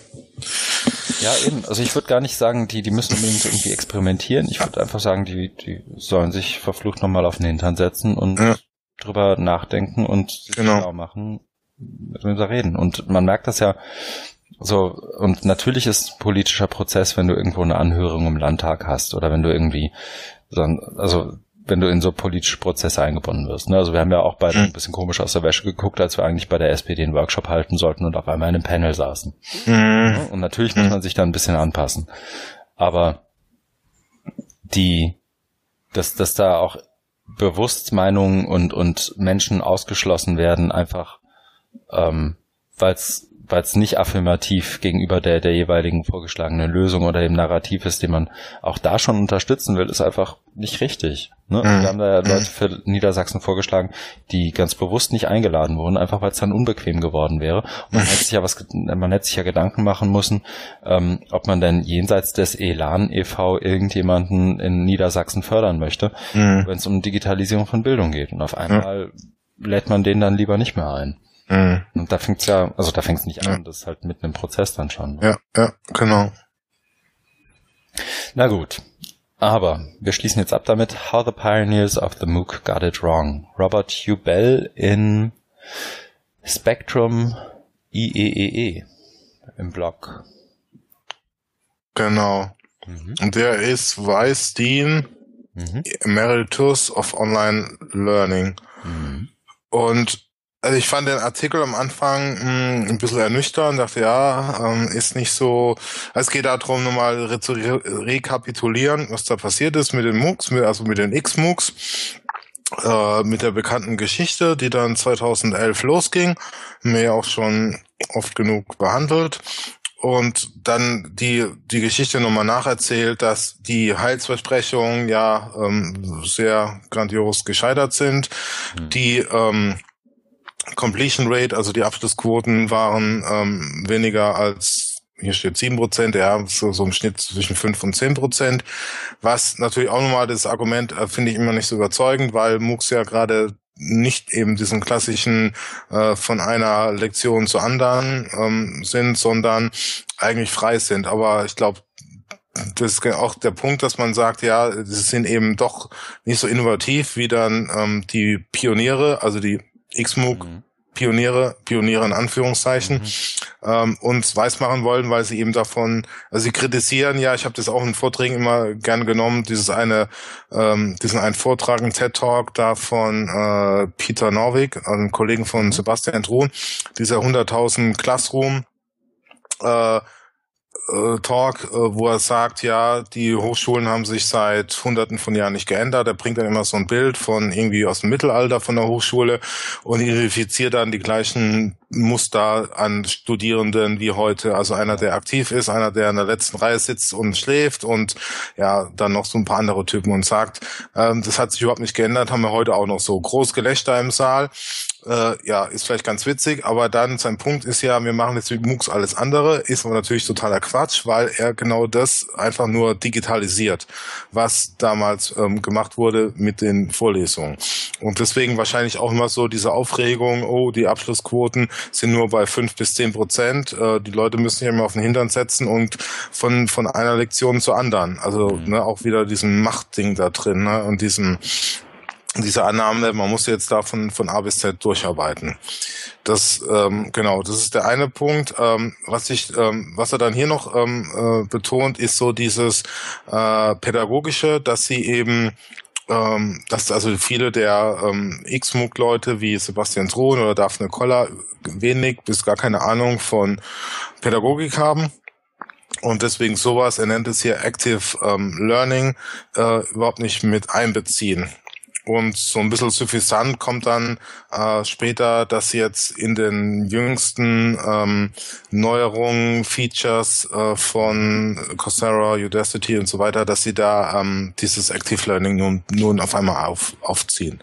Mhm. Und also der Punkt ist glaube ich nochmal, dass man sieht, ähm, wie ähm, wie die da an ihren eigenen Ansprüchen scheitern, äh, gescheitert sind, dass sie sagen, wir machen jetzt mit MOOCs was komplett anderes und ähm, Universitäten wird es dann in 50 Jahren nicht mehr geben oder nur noch ganz wenige. Natürlich die überleben sind dann Stanford und äh, Harvard, hm. weil sie ja genügend Kohle haben und es wird alles ganz anders da und ganz oder wird nicht anders, wird wird besser, aber es wird nicht besser, sondern schlechter, weil eben die Leute überhaupt keine Digital Literacy hatten, um mit diesem Format klarzukommen. Ja. Ja, und ja, also ich bin so ein bisschen, ich muss, muss mich schon stark, immer stark überwinden inzwischen, um auf MOOC-Debatten noch einzugehen.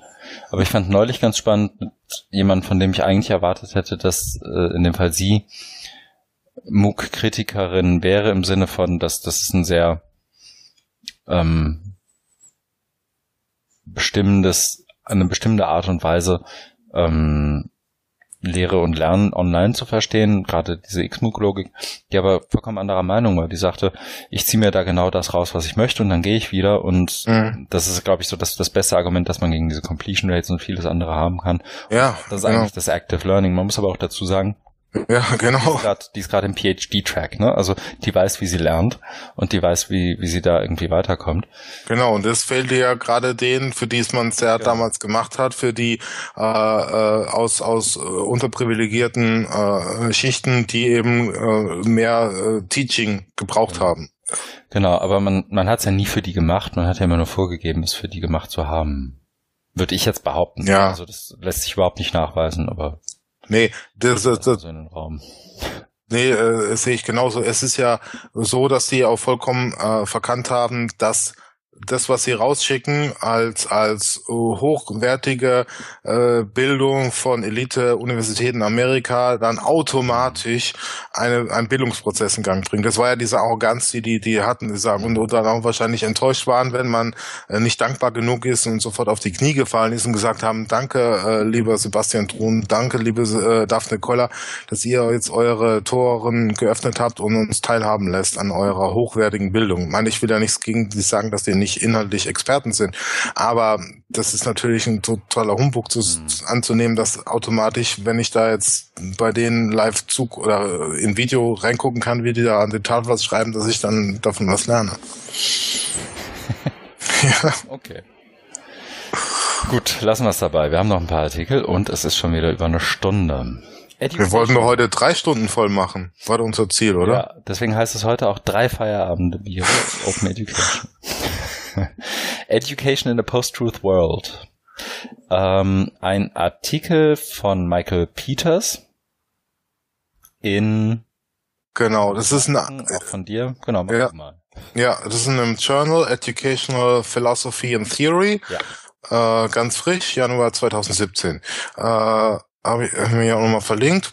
Und ähm, da, äh, das finde ich, also wir springen jetzt wieder thematisch, weil wir eben mal kurz bei den MOOCs, aber da finde ich eben schön, dass es ein ähm, Erziehungswissenschaftler oder Bildungsphilosoph äh, gibt, Michael Peters, der auch nicht mehr ganz der Jüngste ist, mhm. äh, wahrscheinlich schon über 70, also ich habe leider noch nicht persönlich, ich habe immer nur so anders mit ihm äh, kommuniziert und nicht persönlich getroffen, aber er ist nicht mehr der Jüngste, aber eben finde ich einfach toll, äh, wie er sich mit diesen ganzen neuen Themen immer beschäftigt und das, was mir halt immer komplett fehlt bei ähm, anderen Pappenheimer aus Deutschland, also was wir ganz am Anfang hatten mit dem Handbuch Bildungstechnologie, da findest du wahrscheinlich in dem ganzen Proposal kein einziges Wort ähm, von Post-Truth oder mhm. ja, Fake News oder so irgendwas, wo man eigentlich sagen würde, haha, das wäre doch mal ein interessantes Thema. Aber er macht es und äh, um auch jetzt nicht zu viel hier so äh, Lobhudelei zu machen. Ähm, also er, er zieht es, er zieht es so auf und, und macht mal so so so narrativ ähm, hm. mit mit mit ähm, Fake News und äh, Post-Truth, dass es äh, durch Trump jetzt nochmal sehr salonfähig und populär geworden ist, dass es nicht mehr um die Fakten geht, sondern noch um die Gefühle und äh, zieht es dann noch so ein bisschen philosophisch auf, was eigentlich eine Lüge ist, äh, mit Referenzen zu Foucault, Hannah Arendt und so weiter. Mhm. Äh, alles schön und gut. Äh, wo es dann eigentlich spannend wird, da hört es schon wieder auf, nämlich indem er dann so seine Quintessenz zieht und ähm, fordert, ja, wir müssen das Ganze äh, ein bisschen mehr und ein bisschen besser durchschauen was da so dahinter steckt. Also das haben wir, glaube ich, jetzt auch vor allen Dingen durch die Referenz zu dem Artikel von Michael Caulfield sehr gut gemacht. Deswegen kann man das jetzt hier auch mal ein bisschen verkürzen. Also ihm da, also da fehlt es ihm da, glaube ich, schon, dass er eben nicht Mike äh, Caulfields oder Audrey Waters Arbeiten kennt. Da ist er, glaube ich, zu, also Michael Peters mhm. jetzt ist zu sehr akademisch. Äh, aber nichtsdestotrotz finde ich es toll, dass er sich da ähm, mit beschäftigt. Ähm, weil was helfen würde bei ihm jetzt, ist, wenn er genau diese Beispiele bringen würde von Mike Caulfield und dann das nun mal, was er hier formuliert als we need to understand the broader epistemology, also das, wie da Wissen entsteht und, und so die Struktur und Orwellian, also auch ne, Überwachung und so weiter, was wir auch oft haben hier, dass man das genauer verstehen muss. Da denkst du, okay, hm, ja, kann man schon so sehen, aber wie geht denn das genau? Und da fehlen natürlich ja die konkreten Beispiele und auch die Methoden, wie man das macht. Hm. Ja. Also Quintessenz, gut, dass sich jemand, wie soll ich sagen, das mein überhaupt nicht zynisch, seiner Generation und seiner Disziplin mit dem Thema beschäftigt. Ja, ja, ja, genau, genau ähm, auch okay, dass er, und das finde ich dann ja wiederum gut, dass er sich nicht aus dem Fenster lehnt und irgendwie das neue Age von Digital Literacy irgendwie einläuten möchte oder irgendwie nee, so nee. Quatsch, nee. Ähm, sondern dann eben sagt, das müssen wir machen und die Arbeit dann so zumindest implizit ja dann auch anderen überlässt, ne? Also ja, ja, genau. Das, auch das, wenn er Waters ja. und Caulfield und wer es auch immer ist, dann nicht kennt, dann zumindest weiß, da ist irgendjemand, der sowas macht und die ja. haben sowas besser drauf als ich und dann lasse ich die mal. Ja, genau. Und deswegen denke ich, dass es äh, auch nur zusammen funktioniert. Also, dass wenn äh, Leute wie Michael Peters, Audrey Waters, Mike Caulfield äh, an einen Tisch kommen, also mhm. oder an einen an einem Blog arbeiten, um es mal virtuell zu machen. dann, dann, dann funktioniert das. Dann, dann, weil, und, und er, also er spielt seine Stärken aus, weil er eben sehr belesen und sehr, also ist wahnsinnig lange im Geschäft und mhm. Millionen von Bücher geschrieben, gefüllt, äh, spiele, also zieht er das nochmal philosophisch auf und sagt, okay, das ist es mit Lügen und so weiter. Und dann müsste man ja den Ball ähm, weiterspielen und sagen, hier, liebe Audrey Waters, lieber Mike Caulfield, ähm, jetzt kommt ihr ins Spiel, macht mal da weiter. Mhm. Ja. Mhm. Und insgesamt kriegen wir dann, glaube ich, ein, ein äh, viel besser, also auch komplexeres, schattenrei äh, facettenreicheres äh, Bild von, von dem, was gerade da um uns herum passiert. Wenn da jeder sich eben einbringt. Ja, genau. Na gut. Du bist ja nicht so überzeugt oder ja. willst du mich jetzt abwürgen und ja, auf die Tube bin, drücken? Ich will ein bisschen auf die Tube drücken. Einerseits, oh. Andererseits, ich bin überzeugt. Ich habe aber zumindest selber das Gefühl, dass das, wie soll ich sagen, ich finde es einerseits gut, dass, dass einer wie Peters irgendwie hergeht und sich Zeit und Muße nimmt und in einem Journal mal einen vier-, fünfseitigen Aufruf präsentiert, ohne zu wissen, was die tatsächlich, das tatsächliche Ergebnis des Aufrufs sein kann. Das finde ich super. Ja. Ich bin ein bisschen müde, solche Aufrufe zu lesen. Mhm. So, also ich finde es ich find's gut, dass er, dass er es macht. Ich habe hier halt, also jetzt gerade sitze ich vor meinem Rechner, ich habe irgendwie zwölf Tabs auf. In dem einen steht, wir brauchen diesen Aufruf, in dem anderen steht meiner Meinung nach genau, wie man es machen müsste. Warum, warum liest er mir nicht den anderen? Ja, das ist ja genau mein Punkt. Warum, warum ja, passiert das ja, mir? Und das hast ja, er auch so gesagt. Und deswegen bin ich so ein bisschen müde, den, den, den Peters dieser Welt zu zeigen, guck mal, da ist doch der Caulfield. Ja. So, und ich verstehe schon, dass nicht ohne, dass, dass der eine ohne den anderen nur halb so viel wert ist und so. Und wahrscheinlich geht es auch nicht darum, dass die voneinander wissen, sondern dass eben, um mich mal irgendwie, um mich mal viel wichtiger zu nehmen, als ich bin, dass Leute wie ich eben beide von beiden wissen und von beiden lesen und dass wir dann daraus was machen. Ja. So, ne, aber manchmal denke ich mir auch, Mensch, Peters, hättest auch mal, hättest mal irgend, hättest mal den Daimann gefragt, du kennst den doch, der hätte irgendwie zwei Links geschickt, wärst du schlauer. Ja. Aber gut. Kommen wir zu einem nicht minder pessimistischen Typen. ähm, Evgeny Morozov. Ähm, ich glaube, bekannt für seine dystopischen ähm,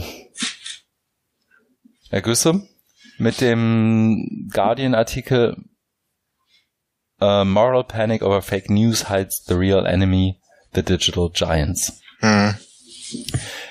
Und das ist, geht wieder in diese Fake News Richtung, aber aus einer ganz anderen Sicht. Der redet nicht über Digital Literacy, wird ihm glaube ich mhm. nie einfallen.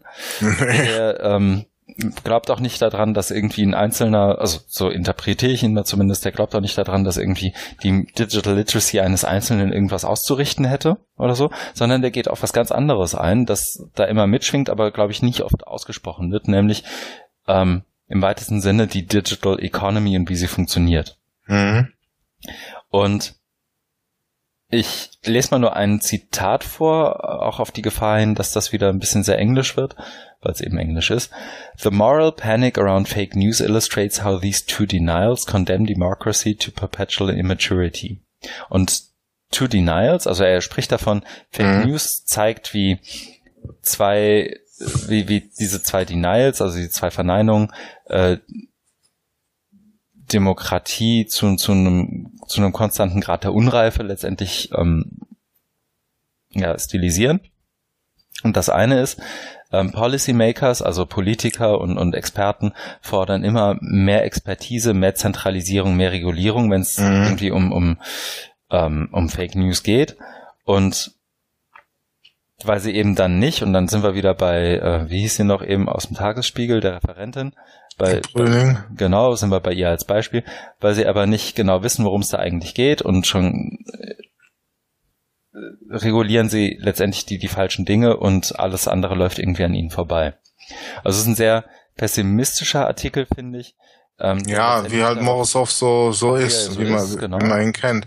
Und der, ähm, der hat auch ganz klar seine Stärken, aber immer auch seine Schwächen. Und das würde jetzt genau wieder an das anschließen, was wir eben gerade hatten, dass ähm, eben, wenn man sich da mal mehr aufeinander bezieht und ähm, ja, dann kommt da noch noch was Besseres raus. Mhm. Aber trotzdem finde ich fand ich den Artikel auch interessant. Ähm, noch als kleine Ergänzung, also diese Two Denials, mhm. da geht's ja drum, dass es ähm, so ähm, Annahmen gibt, die äh, überhaupt nicht ähm, hinterfragt werden, die einfach so so angenommen werden. Und die, das finde ich sehr gut an dem Artikel, dass er die einfach mal benennt, auf was unser System beruht, auf diesen Annahmen, die aber dann äh, in Wirklichkeit eben diese Denials, also ähm, ja, das ist äh, wieder, naja, nicht Widersprüche, aber es sind eben Annahmen und die müssen wir mal offenlegen, so implizite mhm. Annahmen, ähm, und da mal genauer, genauer hin, hingucken. Ja. Ja, und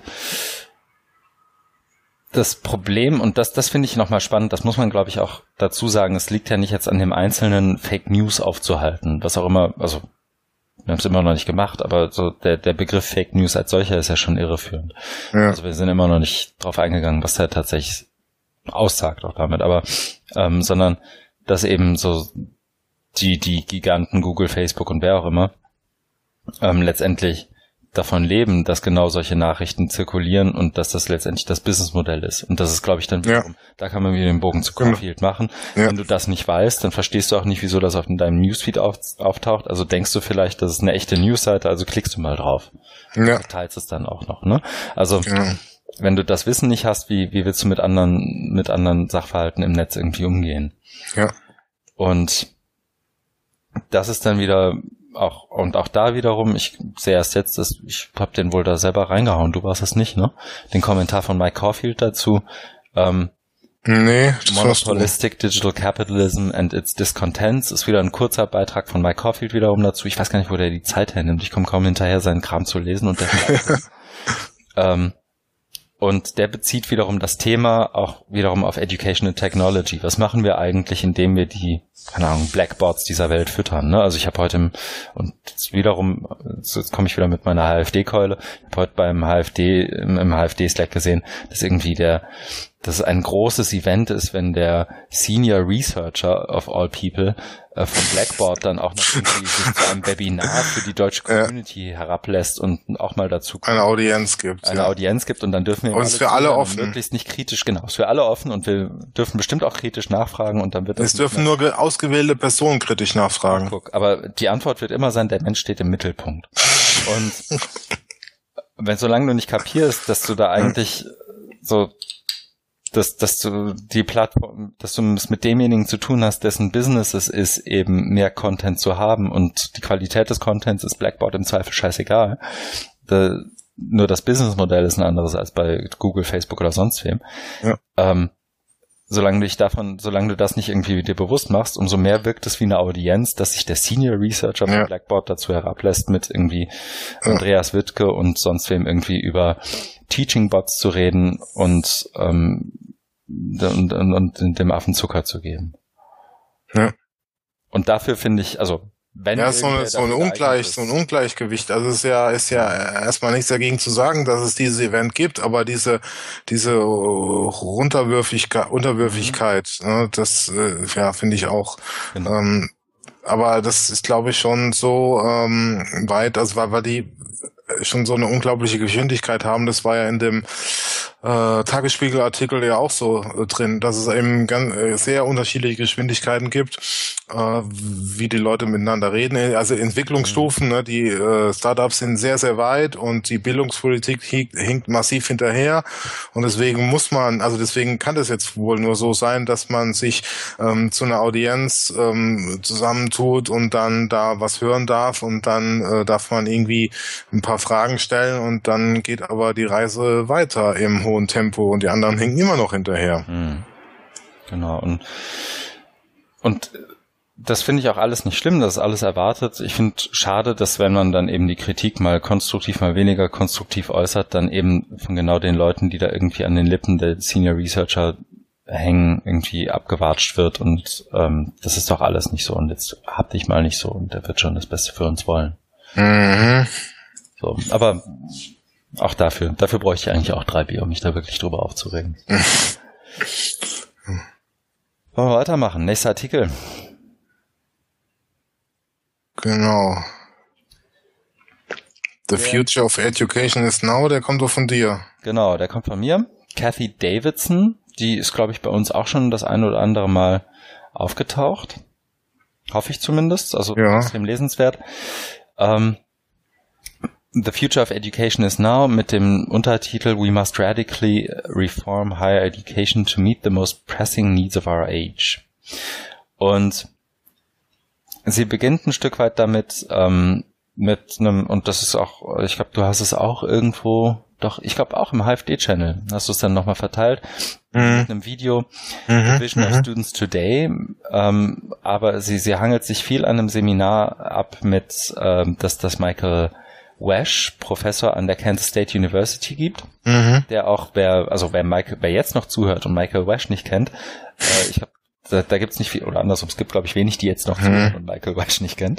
Aber ähm, tatsächlich ein wahnsinnig guter Prof, wenn es darum geht, irgendwie zu verstehen, was man alles mit tatsächlich mal mit digitalen Methoden und auch anderen Methoden ähm, an seiner jeweiligen Uni innerhalb von Lehrveranstaltungen erreichen kann. Der macht wahnsinnig gute Podcasts mit seinen Studis. Dieses Video ist eben auch ein, ein Produkt mhm. ähm, von einem ähm, Kurs, den er gegeben hat zu Anthropology of Aging, Digital Anthropology wohl.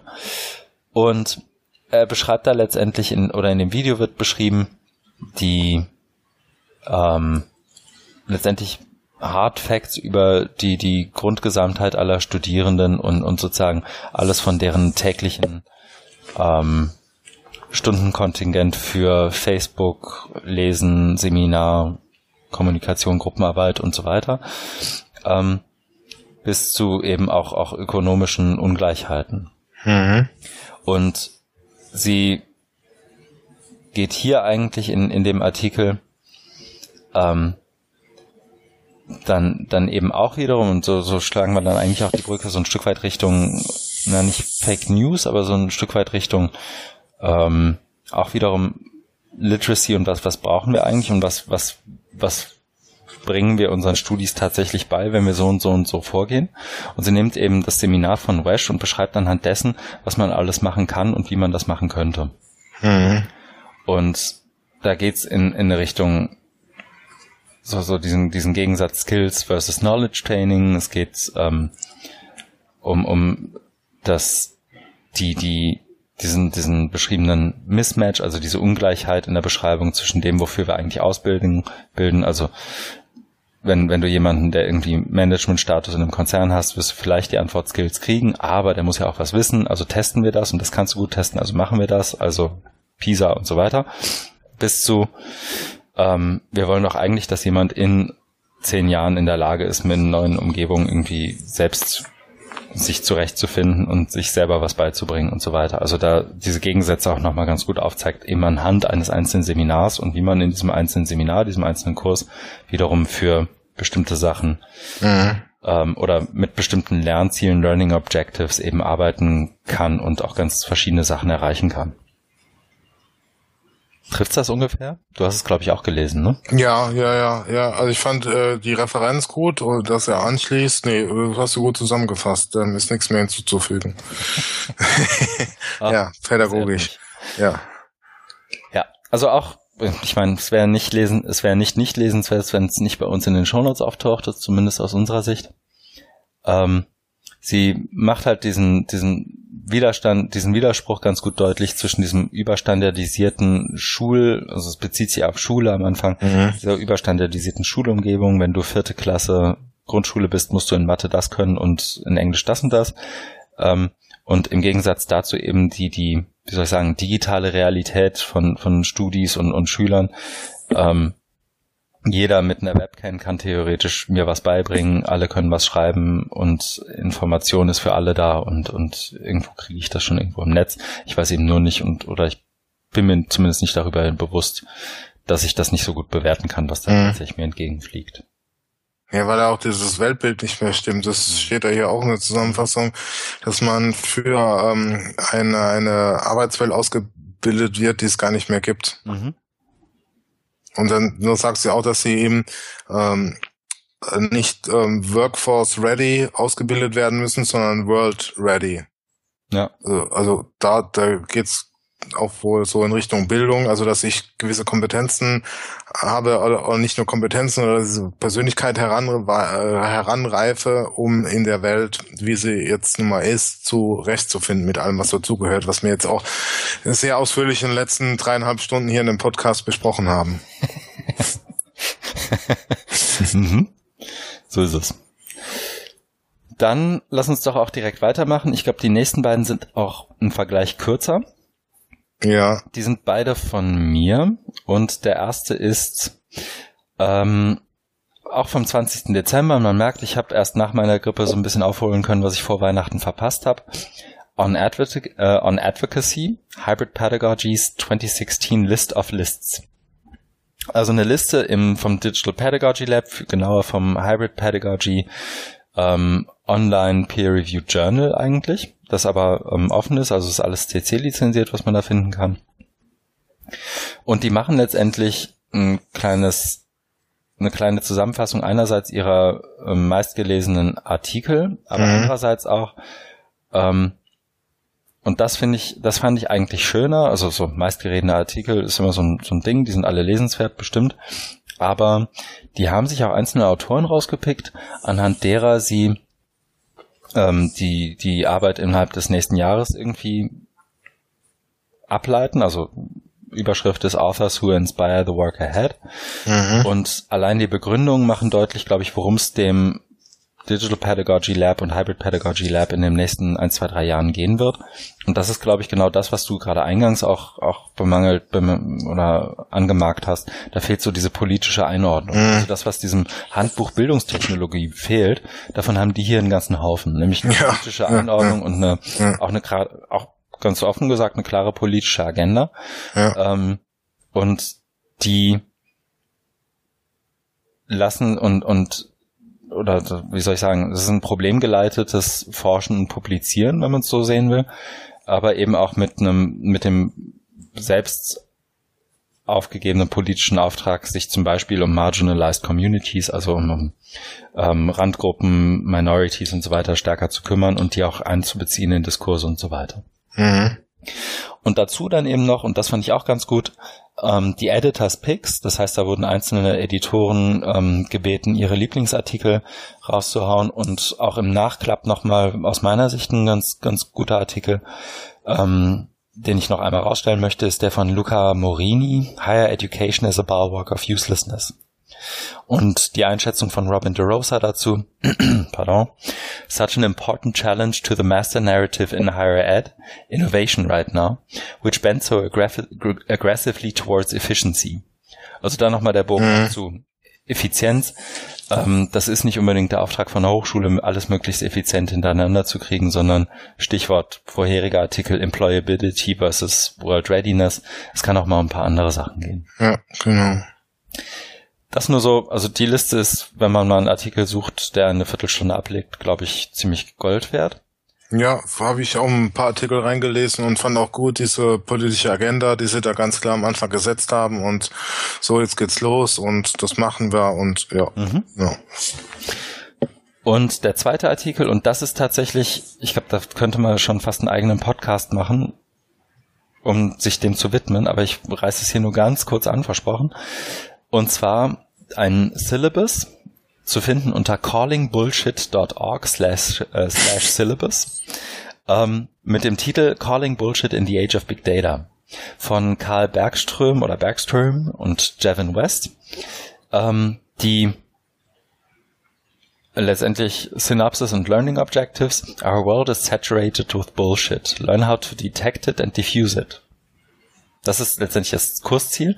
Und die arbeiten sich dann ab an in elf Lectures, also in elf mhm. Kapiteln ihres Syllabus. Introduction to Bullshit, Spotting Bullshit, The Natural Ecology of Bullshit, Causality, also Kausalität wahrscheinlich versus Korrelation und so weiter.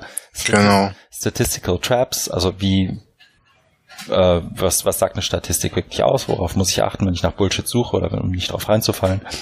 Auch in Visualisierung, Punkt 6 Visualization, 7 Big Data, also auch da die die statistische Signifikanz erhöhen, indem ich das, äh, indem ich einfach meine Grundgesamtheit erhöhe wahrscheinlich. Mhm. Einführung dazu. Publication Bias, Predatory Publishing and Scientific Misconduct, The Ethics of Calling Bullshit und Fake News als der elftes Kapitel. Mhm. Und ich habe da so durchgescrollt, da sind zu jedem äh, Kapitel sind ein, zwei, drei Quellen angegeben. Ähm, es wäre eigentlich ein cooles Projekt, so einen Kurs mal online hintereinander zu mhm. bringen. Also es, das, da kaue ich jetzt schon seit irgendwie Anfang Dezember drauf rum. Es gab noch mal oh. einen ganz anderen, einen ähnlichen, ich muss das noch mal raussuchen, auch ein Syllabus zu, zu Bullshit und Bullshit Detection. Und die müsste man vielleicht mal übereinander legen. Ich finde das eigentlich einen geilen Online-Kurs, sowas mal zu ja. machen. Ich dachte ja am Anfang, den gibt's schon, aber mhm. nee, es steht ja hier Time and Location to be announced, ja. Mhm.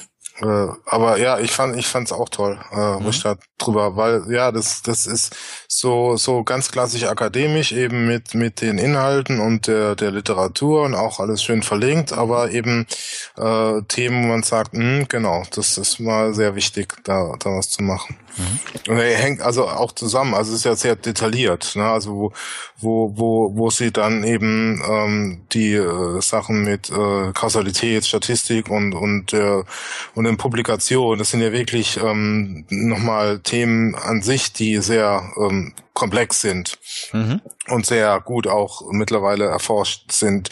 Also auch sowas wie dieses äh, Publication Bias, ähm, da ich weiß nicht, ob ich es mal erwähnt habe, aber es gibt so ein ganz tolles Buch von Richard Münch, ähm, Akademischer Kapitalismus, wo er das auch alles auf 400 Seiten auseinander nimmt. Mhm. Sehr detailreich und also damit will ich sagen, also das ist an sich schon, ähm, sind also die einzelnen Themen sind in sich schon sehr komplex, aber die nochmal so zusammenzubringen und dann in diese Logik des Syllabus finde ich, finde ich auch sehr gut, ja. Aber dann, ja, Online-Kurs äh, daraus zu machen, äh, wäre dann nochmal eine andere Nummer, mhm. glaube ich. Ja. Ich, vielleicht muss auch kein Kurs sein. Vielleicht ist genau so ein, so ein Startpunkt für diese Syllabus-Seite und dann dahinterliegende, wie sagt man, Learning Nuggets.